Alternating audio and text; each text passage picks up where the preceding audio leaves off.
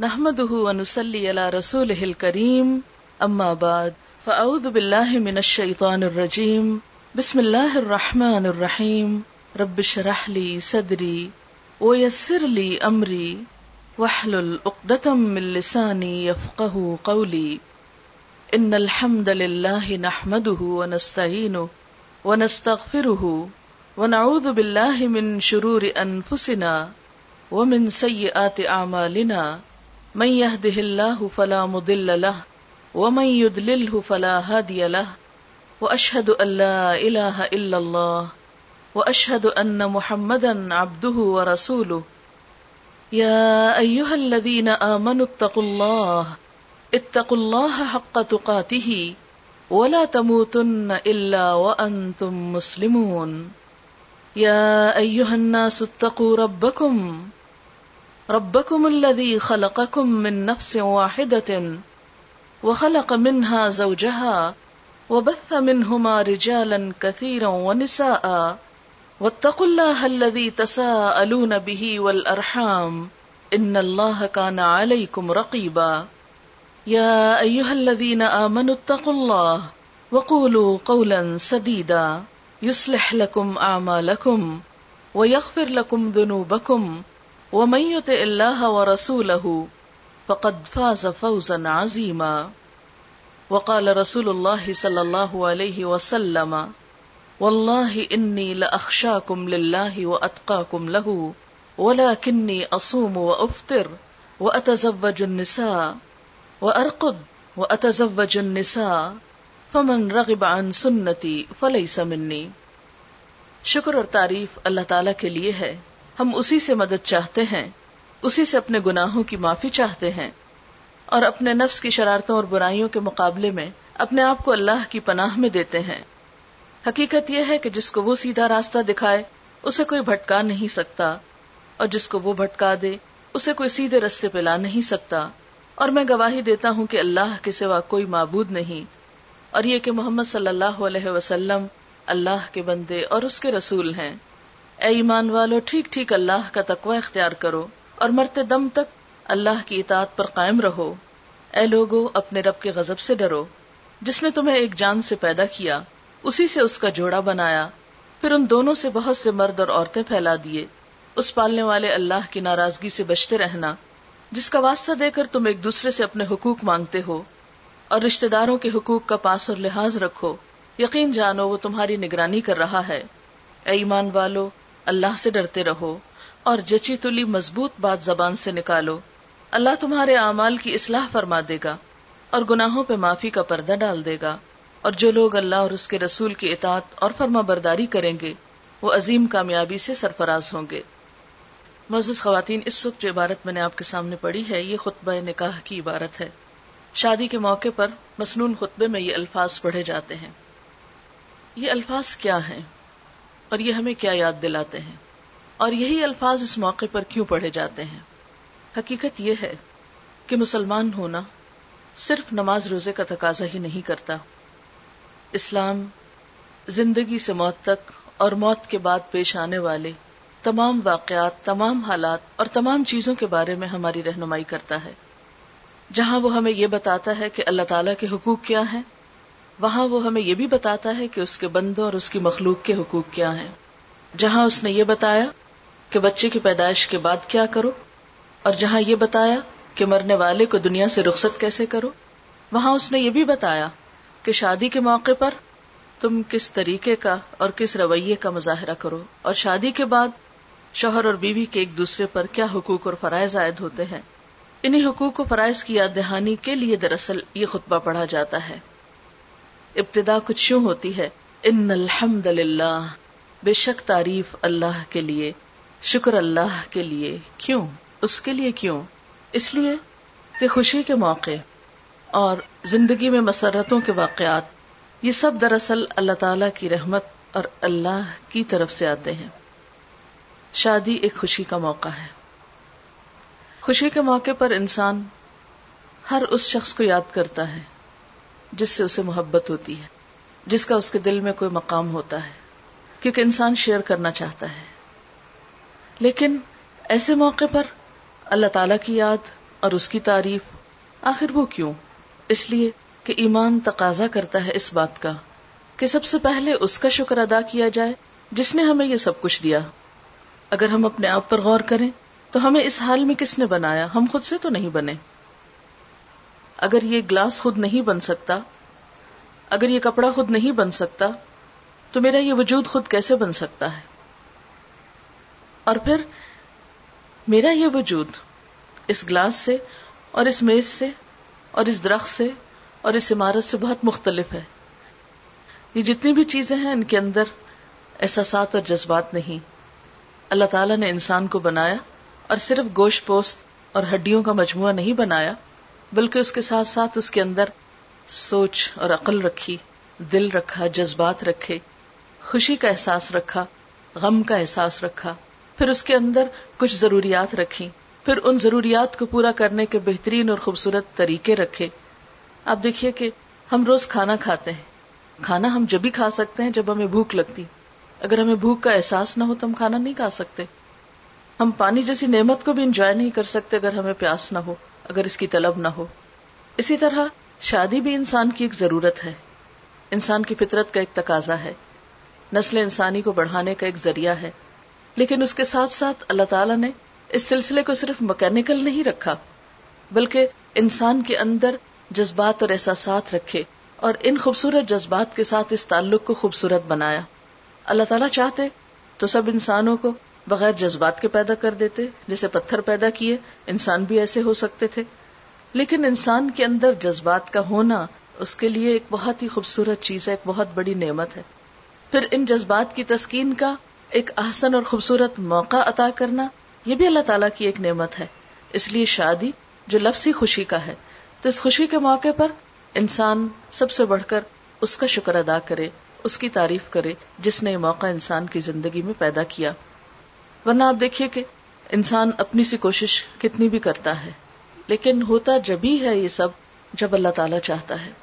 اس لیے اس موقع پر اس کو یاد رکھنا اور اس کا شکر ادا کرنا لازم ہے۔ ان الحمد للہ ہم اسی کے شکر گزار ہیں جس نے ہمیں یہ سب کچھ دیا۔ اس لیے کہ ہمارے کرنے سے یہ سب وجود میں نہیں آیا، ہمارے بنانے سے نہیں بنا، خود سے خود بھی نہیں بنا، اسی کے دینے سے، اسی کے بنانے سے ملا۔ لہذا ہمارا شکریہ اسی کے لیے۔ اور پھر یہ ہے کہ اس کا وعدہ ہے کہ جو شکر ادا کرے گا، میں اس کو اور نعمت عطا کروں گا۔ اور پھر صرف تعریف اور شکر ہی نہیں نستعی نہ ہو ہم اس سے مدد چاہتے ہیں۔ اگر دیکھا جائے تو انسان اپنی حیثیت میں کمزور بھی ہے۔ ہم اپنے آپ کو کتنا بھی سیکیور کریں، لیکن کسی نہ کسی خطرے کی زد میں ہے ہم۔ اور سب سے بڑا خطرہ تو خود ہماری زندگی کے خاتمے کا ہے۔ انسان اپنی طرف سے جتنی بھی کوشش کرتا ہے، لیکن ہمیشہ اس کی زندگی میں ایک نہ ایک خوف ضرور رہتا ہے کہ یہ چیز مجھ سے چھن نہ جائے۔ اسی طرح جب خوشی ملتی ہے تو اس موقع پر بھی ایک فکر ہوتا ہے۔ اور آپ نے دیکھا ہوگا کہ شادی کے جو جو دن قریب آتے ہیں، ماں باپ جہاں ایک طرف خوش ہوتے ہیں، بچوں کی شادی پر جن کی شادی ہوتی ہے وہ خوش ہوتے ہیں، تو ساتھ ہی ایک انجانا سا خوف بھی ہوتا ہے کہ معلوم نہیں کیا ہوگا۔ اور یہ صرف کسی ایک آدھ انسان میں نہیں، ہر ایک کے ساتھ ایسا ہوتا ہے۔ ہر خوشی کے اندر ایک غم چھپا ہوا ہوتا ہے۔ ایک فکر اور ایک انجانا سا خوف ضرور ہوتا ہے۔ ایسے میں انسان اپنی خوشی کو بھی پوری طرح انجوائے نہیں کر سکتا، جب تک کہ وہ کسی پر پوری طرح بھروسہ نہ کرے۔ اپنے معاملات کسی اور کے حوالے نہ کر دے۔ اور وہ اللہ رب العزت سے بڑھ کر کون ہو سکتا ہے جو ایسے موقع پر انسان کی مدد کرے۔ تو اس لیے اس موقع پر جب ہم کہتے ہیں کہ ہم اس سے مدد چاہتے ہیں تو گویا اپنے غم، اپنی پریشانیاں اور اپنی فکریں اس کے حوالے کرتے ہیں۔ اس سے اچھی امید رکھتے ہیں کہ ہم اپنی کوشش کے بعد اس پر توقع رکھتے ہیں کہ وہ ہمارے حالات کو درست رکھے گا اور اس موقع کو بخیر خوبی نبھائے گا۔ وہ نستخر ہو اور ہم اس سے بخشش بھی طلب کرتے ہیں۔ معافی بھی چاہتے ہیں کہ وہ تو ہمیں نعمتیں دیتا ہے، لیکن ہم اسی کو بھول جاتے ہیں۔ وہ خوشیاں دیتا ہے لیکن خوشی کے موقع پر بھی ہم اسی کو فراموش کر دیتے ہیں۔ آپ دیکھیے کہ اگر زندگی میں ہم کسی کے ساتھ اچھا کریں، ہم کسی کو کچھ دیں، تو جواباً قدرتی طور پر ایک شکریہ کی توقع رکھ بیٹھتے ہیں۔ اور یہ اخلاق کا تقاضا بھی ہے کہ جو احسان کرے، جو ہمارے ساتھ بھلائی کرے، ہم اس کا شکریہ ادا کریں۔ ایک بنیادی اخلاق کی بات ہے۔ اگر ہم ایک انسان کا شکریہ ادا کرنے کا سوچتے ہیں جس نے ہمارے ساتھ اچھا کیا، تو جس رب نے یہ جسم دیا، یہ وجود دیا، یہ دیکھنے کی قوت دی، یہ سننے کی قوت دی، یہ بولنے کی قوت دی، آخر اسی کا شکریہ ادا نہیں کیا جائے گا۔ اور سب سے بڑھ کر شادی کا یہ موقع عطا کیا، اور پھر ان خوشیوں کو انجوائے کرنے کے لیے ہمیں دل اور جذبات اور احساسات دیے۔ دنیا میں کتنے ہی ایسے لوگ ہیں کہ جن کے پاس جسم تو ہوتا ہے، لیکن ان کا دماغ کام نہیں کرتا۔ وہ اپنے ہوش آواز کھوئے ہوئے ہوتے ہیں۔ انہیں نہیں پتا یہ دن ہے یا رات ہے۔ انہیں نہیں پتا یہ خوشی کا موقع ہے یا غم کا موقع ہے۔ وہ خوشی کے موقع پر رونا شروع کر دیتے ہیں بعض اوقات اور غم کے موقع پر ہنسنا شروع کر دیتے ہیں۔ ایسی بہت سی مثالیں دنیا میں موجود ہیں، لیکن اگر اس نے ہمیں یہ سارے احساسات دیے کہ خوشی کے موقع پر خوش ہونے کی توفیق دی، ہنسنے کے موقع پر ہنسنے کی ہمت دی، تو یہ اس کا احسان ہے ہم پر۔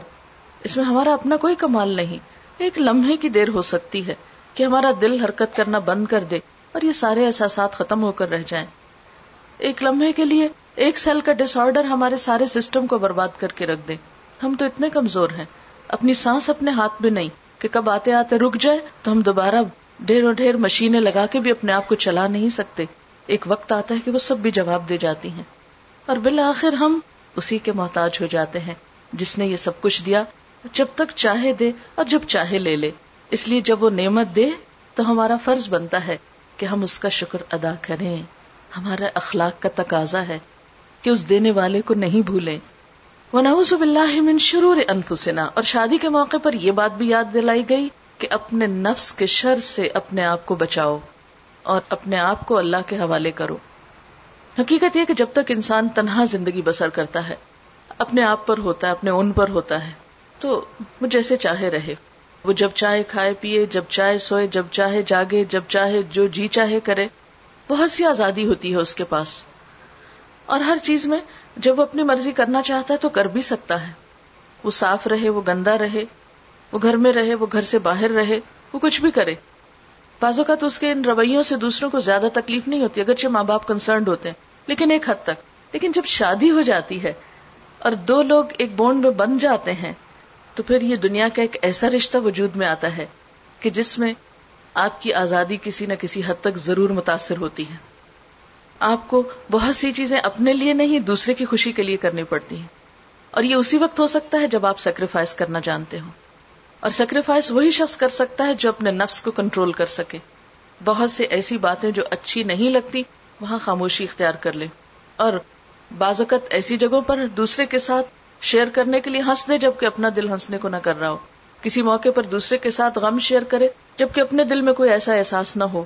اس لیے کہ اب زندگی میں دو لوگ اکٹھے ہوئے اور دو لوگوں کا باہم اکٹھا ہونا اور پھر ڈفرنٹ بیک گراؤنڈ کے ساتھ ایک کہیں پلا بڑا ہے، دوسرا کہیں سے پیدا ہوا ہے، کسی ماحول سے اٹھا ہے۔ دونوں کی عادتوں میں، دونوں کے سوچ میں، دونوں کی بول میں، بہت پسند، ناپسند میں بہت کچھ فرق ہے۔ پہلے آپ اپنی مرضی سے سوتے جاگتے ہیں، اب آپ کو دوسرے کی مرضی کا بھی خیال کرنا ہے۔ پہلے آپ صرف اپنی مرضی کا کھانا چاہتے ہیں۔ اب آپ کو دوسرے کی مرضی کے ساتھ بھی چلنا ہے۔ بہت سی سیکریفائس کھانے پینے سے لے کر، سونے جاگنے سے لے کر، پہننے اوڑھنے سے لے کر، زندگی کے بہت سے مواقع ایسے آتے ہیں کہ جہاں آپ کو قربانی کرنا پڑتی ہے، جب جا کر آپ دوسرے کو خوشی دے سکتے ہیں۔ اور یہ قربانی وہی کر سکتا ہے جو اپنے نفس کے شر سے بچ جائے۔ اسی لیے اس موقع پر، ونعوذ باللہ من شرور انفسنا اور پھر یہ کہ نفس کا شر سب سے بڑا کیا ہوتا ہے؟ کہ انسان اپنے آپ کو دوسرے سے بہتر سمجھے۔ جیسے شیطان نے روز اول کہا تھا، انا خیر من ہو میں اس سے زیادہ بہتر ہوں۔ نفس کا تکبر۔ جو شوہر اور بیوی ایک دوسرے کے ساتھ مل کر چلتے ہیں، تو پھر باہم ایک دوسرے کے ساتھ ایک دوسرے کی رعایت رکھنی چاہیے۔ اور اگر دونوں اس احساس میں جی رہے ہیں کہ میں اس سے اچھا ہوں، دوسرا سمجھتا میں اس سے اچھا ہوں، تو پھر حقیقت میں کوئی بھی اچھا نہیں۔ کیونکہ اگر آپ صرف اس بات کو پروو کرنے میں لگے ہوئے کہ میں دوسرے سے زیادہ بہتر ہوں اور اپنی ہی بڑائی جتانے میں لگے ہوئے ہیں، تو اس تعلق میں اور اس رشتے میں کوئی خیر نہیں۔ اس لیے ایسے موقع پر نفس کا شر یہ کہ انسان دوسرے کے مقابلے میں آجزی کا رویہ اختیار کرے۔ نبی صلی اللہ علیہ وسلم نے فرمایا کہ قیامت کے دن وہ لوگ میرے قریب ہوں گے کہ جن کے اندر آجزی ہوگی، جو اپنے آجزی سے کندھے چکانے والے ہوں گے، دوسروں کے لیے نرم ہوں گے، جو محبت کرنے والے ہوں گے اور لوگ ان سے محبت کرتے ہوں گے۔ اس شخص میں کوئی خیر نہیں جس کے اندر محبت نہیں، جو محبت دینا نہیں جانتا، جو محبت لینا نہیں جانتا۔ اس لیے کہ محبت وہ خوبصورت تعلق ہے انسانوں کے بیچ میں، جس سے زندگی میں خوشیاں آتی ہیں۔ اور یاد رکھیے، جب تک آپ دیتے نہیں، آپ پا نہیں سکتے۔ آپ اس کو انجوائے بھی نہیں کر سکتے۔ اور شوہر اور بیوی کا تعلق تو ہے ہی بہت حد تک محبت پر قائم۔ کیونکہ آپ صلی اللہ علیہ وسلم نے فرمایا، دو محبت کرنے والوں کے لیے نکاح سے بہتر کوئی چیز نہیں پائی گئی۔ اور اگر یہ رشتہ جو محبتیں پیدا کرتا ہے اور محبت کی بنا پر ہو، تو اس محبت کو قائم بھی رہنا چاہیے۔ اور یہ محبت محض جذباتی محبت نہیں، اس سے آگے بڑھ کر گہری انسانی ہمدردی پر مبنی محبت ہونی چاہیے، جس میں ایک دوسرے کے دکھ درد کا گہرا احساس بھی موجود ہو۔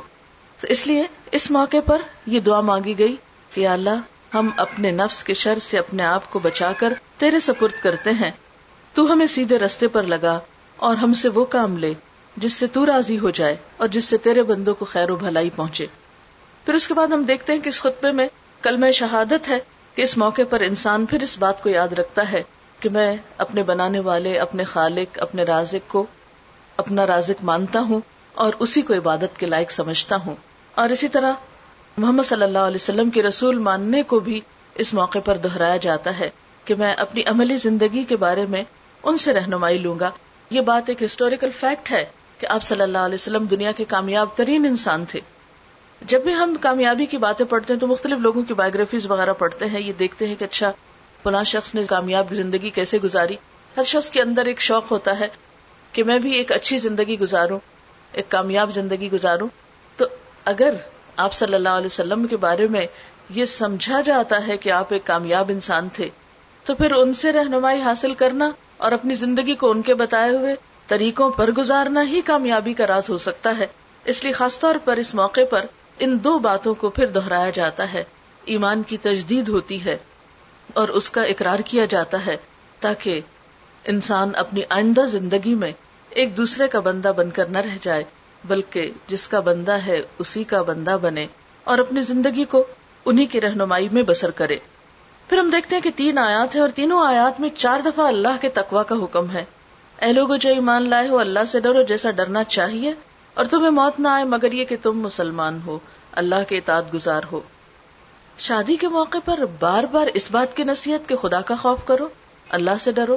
ہاں اس لیے کہ انسانی تعلقات اس وقت تک درست نہیں ہو سکتے جب تک انسانوں کے اندر خدا کا خوف نہ ہو، اپنے سے بڑی ایک ہستی کا ڈر نہ ہو دل میں کہ وہ ہمیں پوچھے گا اور وہ ہمیں پکڑنے پر پوری طرح قادر ہے۔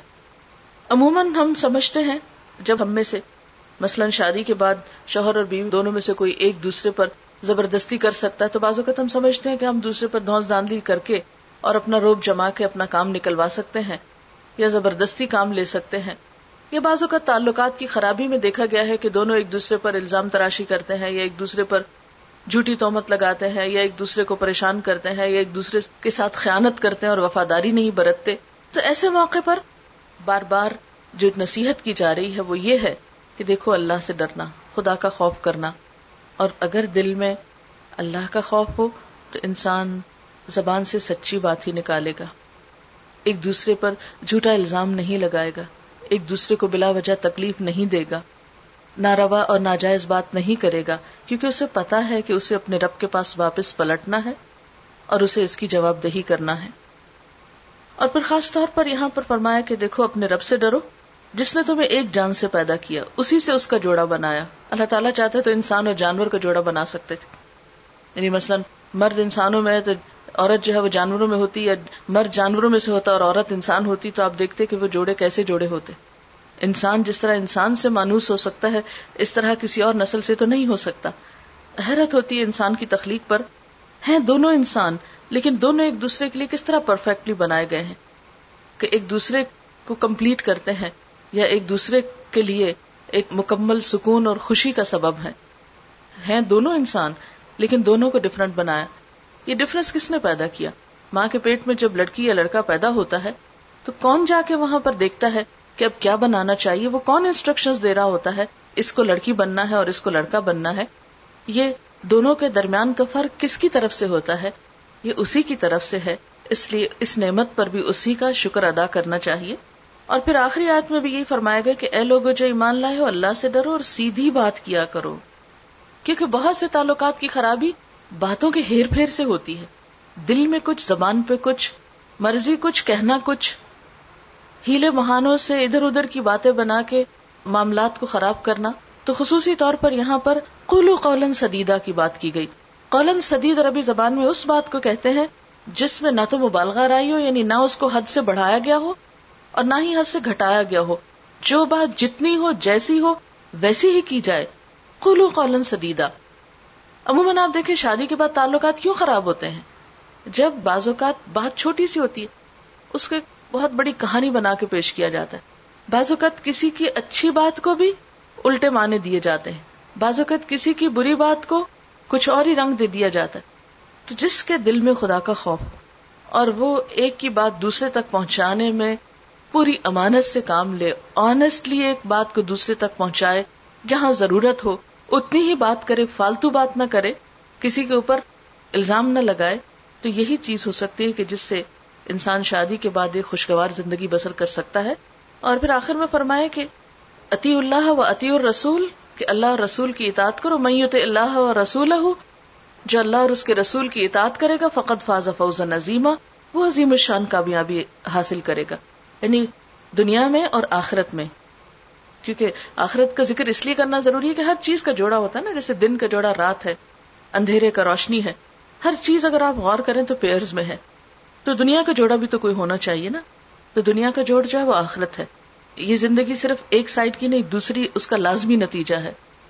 جیسے ہر بگننگ کا ایک اینڈ ہوتا ہے، تو اسی طرح اس لائف کا اینڈ صرف اس دنیا تک نہیں ہے۔ اس زندگی کے بعد دوسری زندگی تو اس زندگی کی خوشی بھی جبھی ہو سکتی ہے جب انسان اللہ اور اس کے رسول کی بات کو اہمیت دے۔ تو اس میں ہم چند ایک باتیں میں مختصراً کروں گی کہ شوہر اور بیوی کو ایک دوسرے کے ساتھ اللہ اور رسول کی تعلیمات کے مطابق کیسے زندگی بسر کرنی چاہیے، دونوں کے ایک دوسرے پر کیا حقوق اور فرائض ہیں؟ سب سے پہلے تو مردوں کو یہ حکم دیا گیا کہ بیوی کے ساتھ اچھا سلوک کرو۔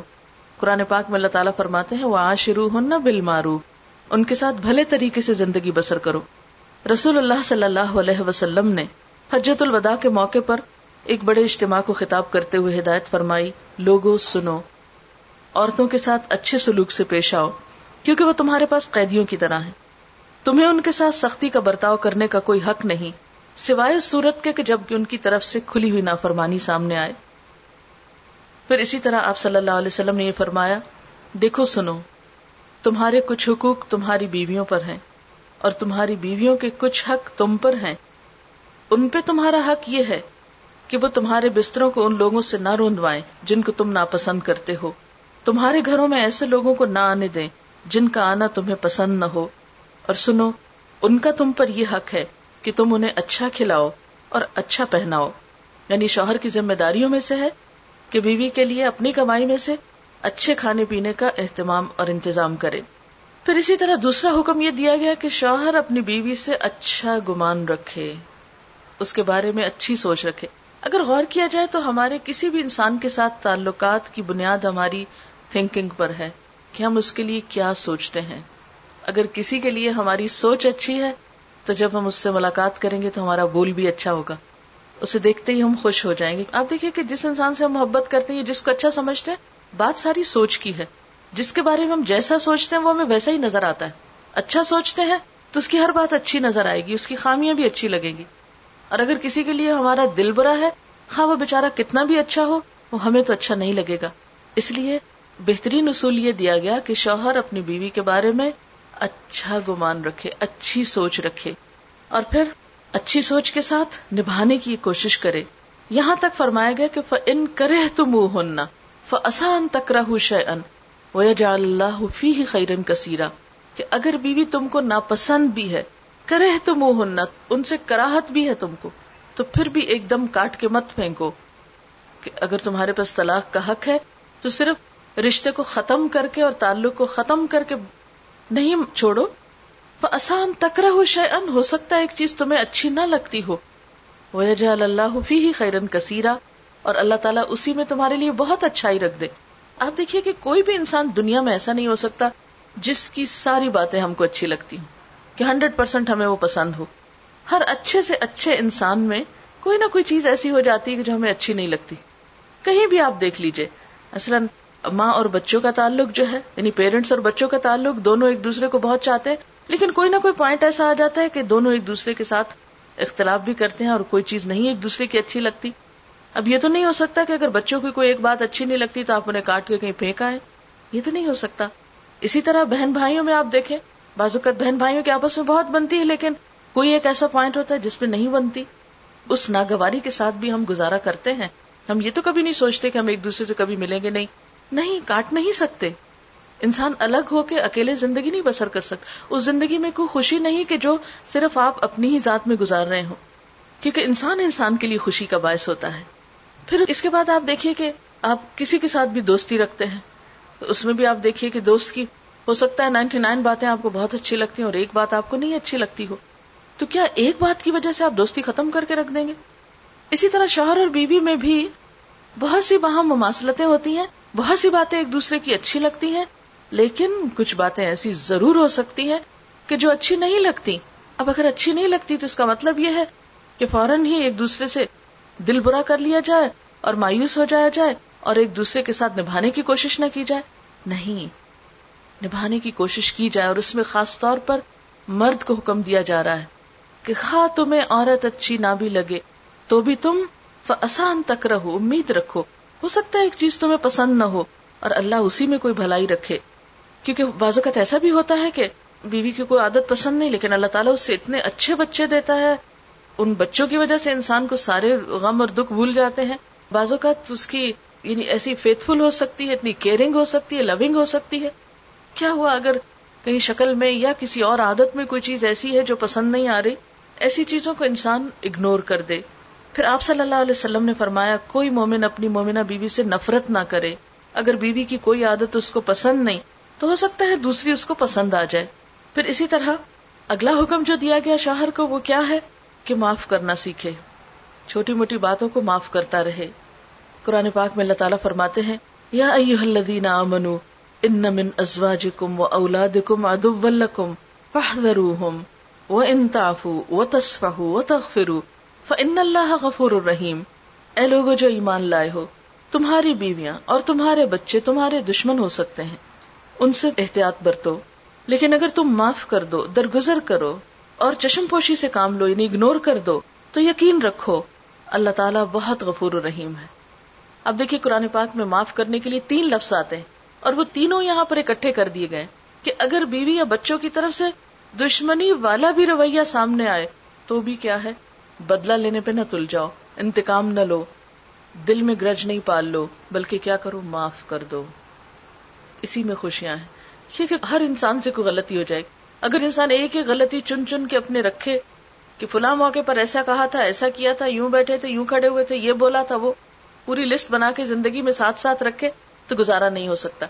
بعض لوگوں کی عادت ہوتی ہے کہ چھوٹی موٹی باتوں کو خوب یاد رکھتے ہیں۔ اب کیا ہے؟ جب کبھی لڑائی شروع ہوئی، جب کبھی آپس میں اختلاف شروع ہوا، ڈے ون سے شروع ہوئے۔ وہ شادی کے دن ہی ہوا تھا، پھر اگلے دن ہی ہوا تھا، پھر وہ پوری جو لسٹ ہے وہ دہرائی جاتی اور پھر جو جو زندگی گزرتی جاتی ہے وہ لسٹ لمبی ہوتی جاتی ہے اور پچھلے سارے شکوے شکایات جو ہیں، وہ ایک دوسرے سے کیے چلے جاتے ہیں۔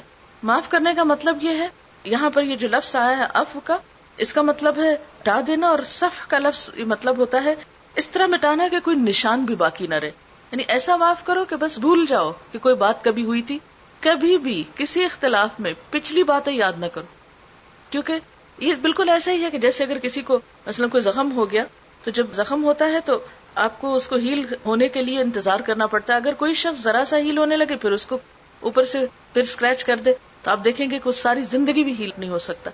اس لیے ایسے موقع پر پچھلی باتیں بس مٹا دو، بھلا دو، گویا ہوئی نہیں تھی۔ اور وقتی جھگڑے کو نپٹو اور آگے چلو۔ اس لیے کہ انسان اگر ان چیزوں میں پڑ جائے تو پھر کوئی بھی شخص معاف کیے جانے کے قابل ہی نہیں۔ اس لیے کہ کوئی بھی فرشتہ نہیں، ہر انسان سے کمی بیشی ہو جاتی ہے۔ پھر اسی طرح اگلا حکم جو دیا گیا وہ ہے خوش اخلاق رہنے کا۔ آپ صلی اللہ علیہ وسلم نے فرمایا، مکمل ایمان والے وہ ہیں جو اپنے اخلاق میں سب سے اچھے ہوں، اور تم میں سب سے اچھے لوگ وہ ہیں جو اپنی بیویوں کے حق میں اچھے ہوں۔ یعنی سب سے اچھے انسان کی پہچان کیا بتائی گئی کہ جو بیوی کے لیے سب سے اچھا ہو۔ اور اس میں آپ دیکھیے کہ انسان عموماً باہر والوں کے ساتھ تو بہت اچھا ہوتا ہے، اپنے کام کی جگہ پر، کیونکہ اس کی مجبوری ہے، اسے اچھا رہنا ہے۔ اگر بزنس کرتا ہے تو اپنے بزنس کو پروموٹ کرنے کے لیے اس کو اچھا ہونا ہے۔ وہ ایک اگر اسمائل بھی کرتا ہے اپنے کسی کلائنٹ کو یا اپنے کسی گاہک کو تو ظاہر ہے کہ اس کا اس میں مفاد ہوتا ہے۔ لیکن عموماً لوگ باہر سے مسکراتے ہوئے آتے ہیں اور گھر آتے ہی ان کی ساری اسمائل ختم ہو جاتی ہے۔ ان کی اسمائل بیوی کے لیے نہیں رہتی۔ وہاں آ کے سب ٹھپ ہو جاتا ہے۔ تو ایسے موقع پر کیا بتایا گیا کہ نہیں، اخلاق وہ نہیں جو تم گھر سے باہر دکھا کے آئے ہو۔ اخلاق وہ ہے جو تمہارا گھر کے اندر ہوگا۔ اور سب سے اچھے انسان کی پہچان یہ نہیں بتائے گی کہ وہ اپنے دوستوں کے ساتھ کیسا ہے یا وہ اپنے اور رشتے داروں کے ساتھ کیسا ہے۔ یہ دیکھا جائے گا یعنی کسی بھی انسان کے اچھا ہونے کے لیے یہ دیکھا جائے گا کہ وہ اپنی بیوی کے لیے کیسا ہے۔ کیونکہ یہ وہ مقام ہے کہ جہاں انسان آ کر سارا غصہ نکالتا ہے یا سارے روپ جھاڑتا ہے یا سب کچھ کہنے کا حق رکھتا ہے اور خصوصاً ہمارے معاشرے میں یہ چیز بہت عام ہے۔ کہ بیوی کو تو جو جی چاہے کہہ لو، لیکن نہیں، اجازت نہیں۔ قیامت کے دن جب اخلاق تولا جائے گا، تو دیکھا جائے گا کہ بیوی کے ساتھ کتنا اخلاق برتا تھا، وہاں کتنا صبر سے کام لیا تھا۔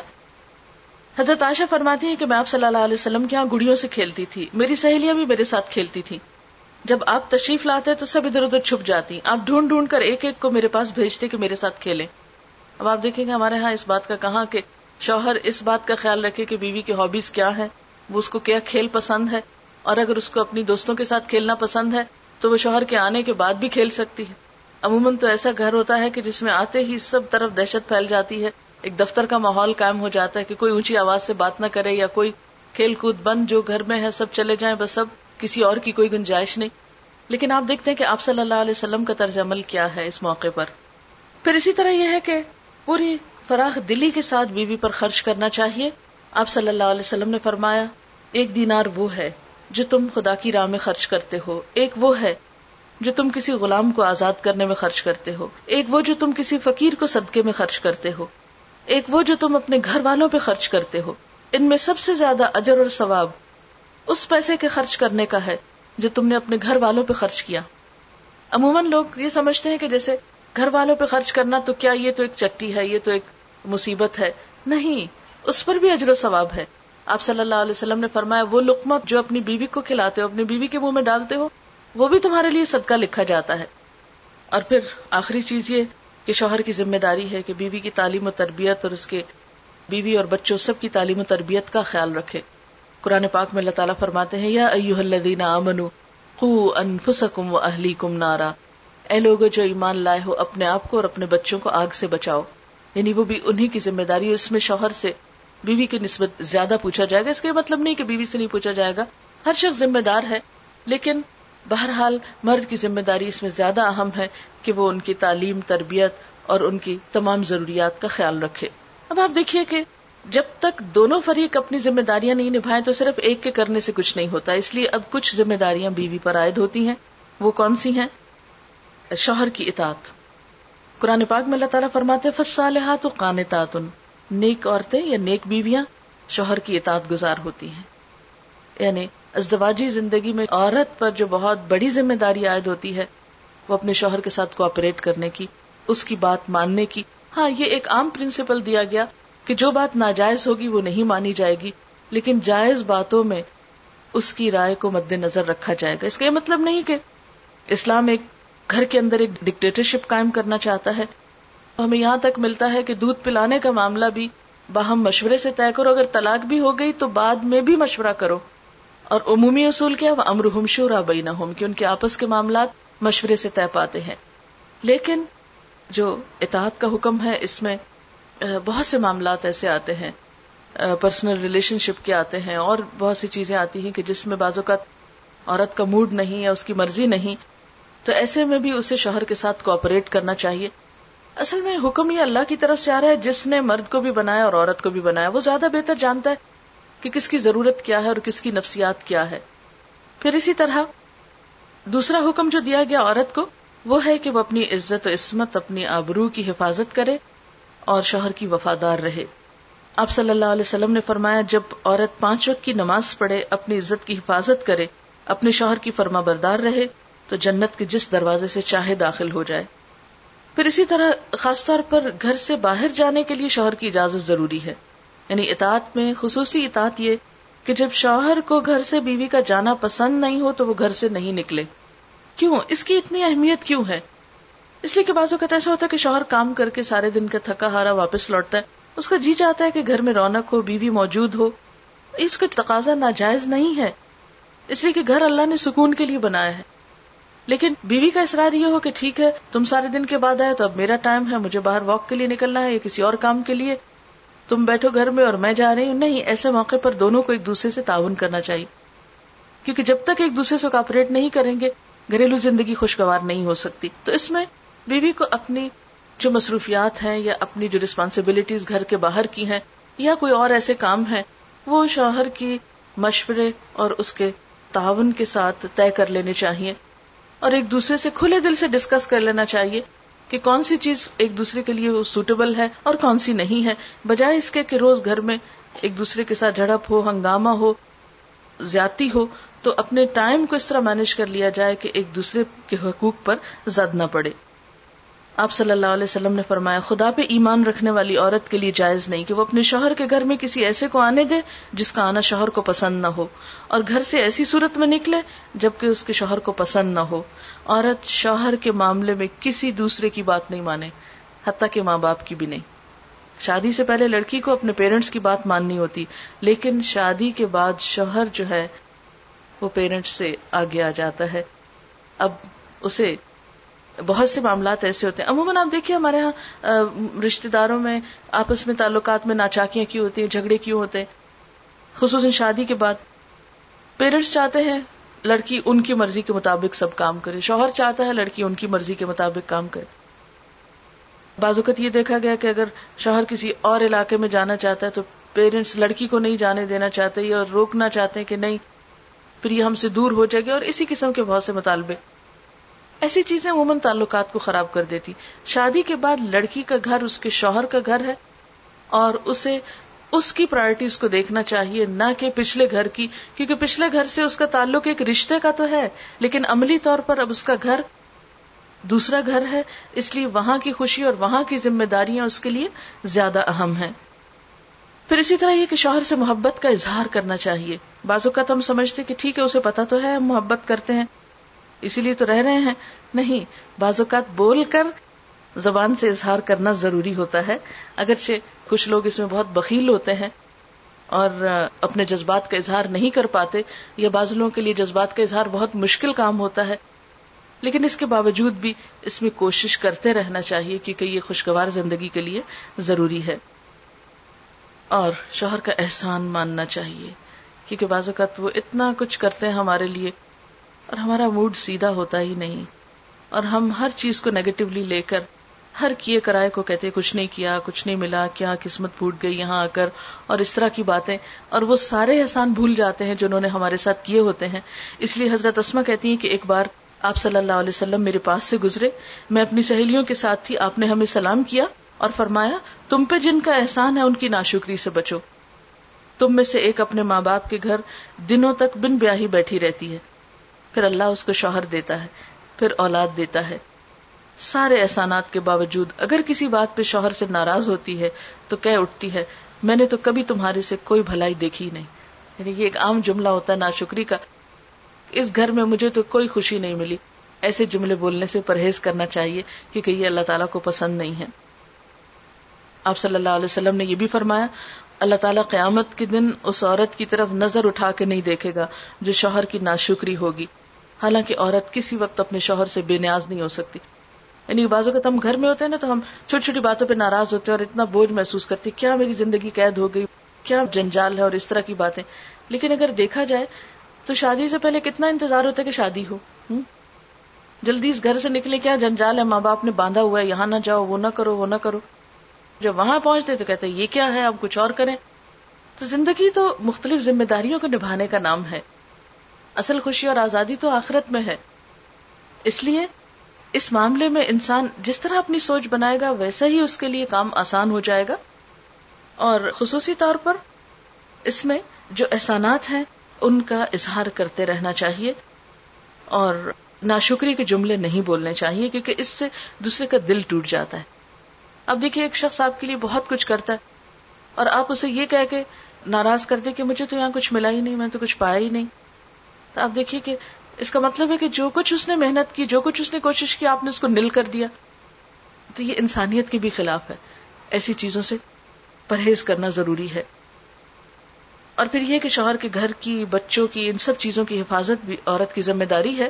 نبی صلی اللہ علیہ وسلم نے ایک اچھی عورت کی خوبیاں بیان کرتے ہوئے فرمایا، مومن کے لیے خوف خدا کے بعد سب سے زیادہ مفید اور باعث خیر نعمت، سب سے اچھی نعمت نیک بیوی ہے۔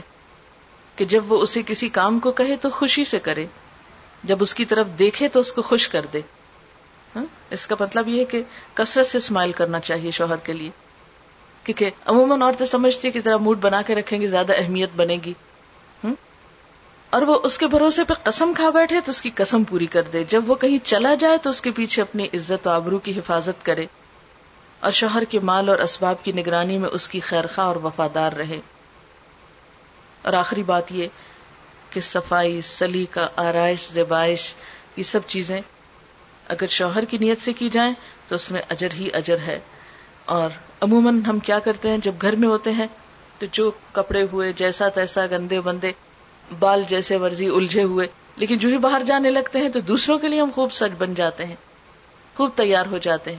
حالانکہ ضرورت اس بات کی ہے کہ انسان اپنے گھر والوں کا حق پہلے سمجھے ان کی خوشی کا خیال زیادہ رکھے، ان کو نمبر ون پرائرٹی پر رکھے، اور اس کے بعد باہر کے لوگ اللہ تعالیٰ سے دعا ہے کہ اللہ ہمیں اچھے عمل کی توفیق عطا فرمائے۔ سبحانك اللهم وبحمدك نشهد ان لا اله الا انت نستغفرك ونتوب اليك والسلام علیکم و رحمۃ اللہ وبرکاتہ۔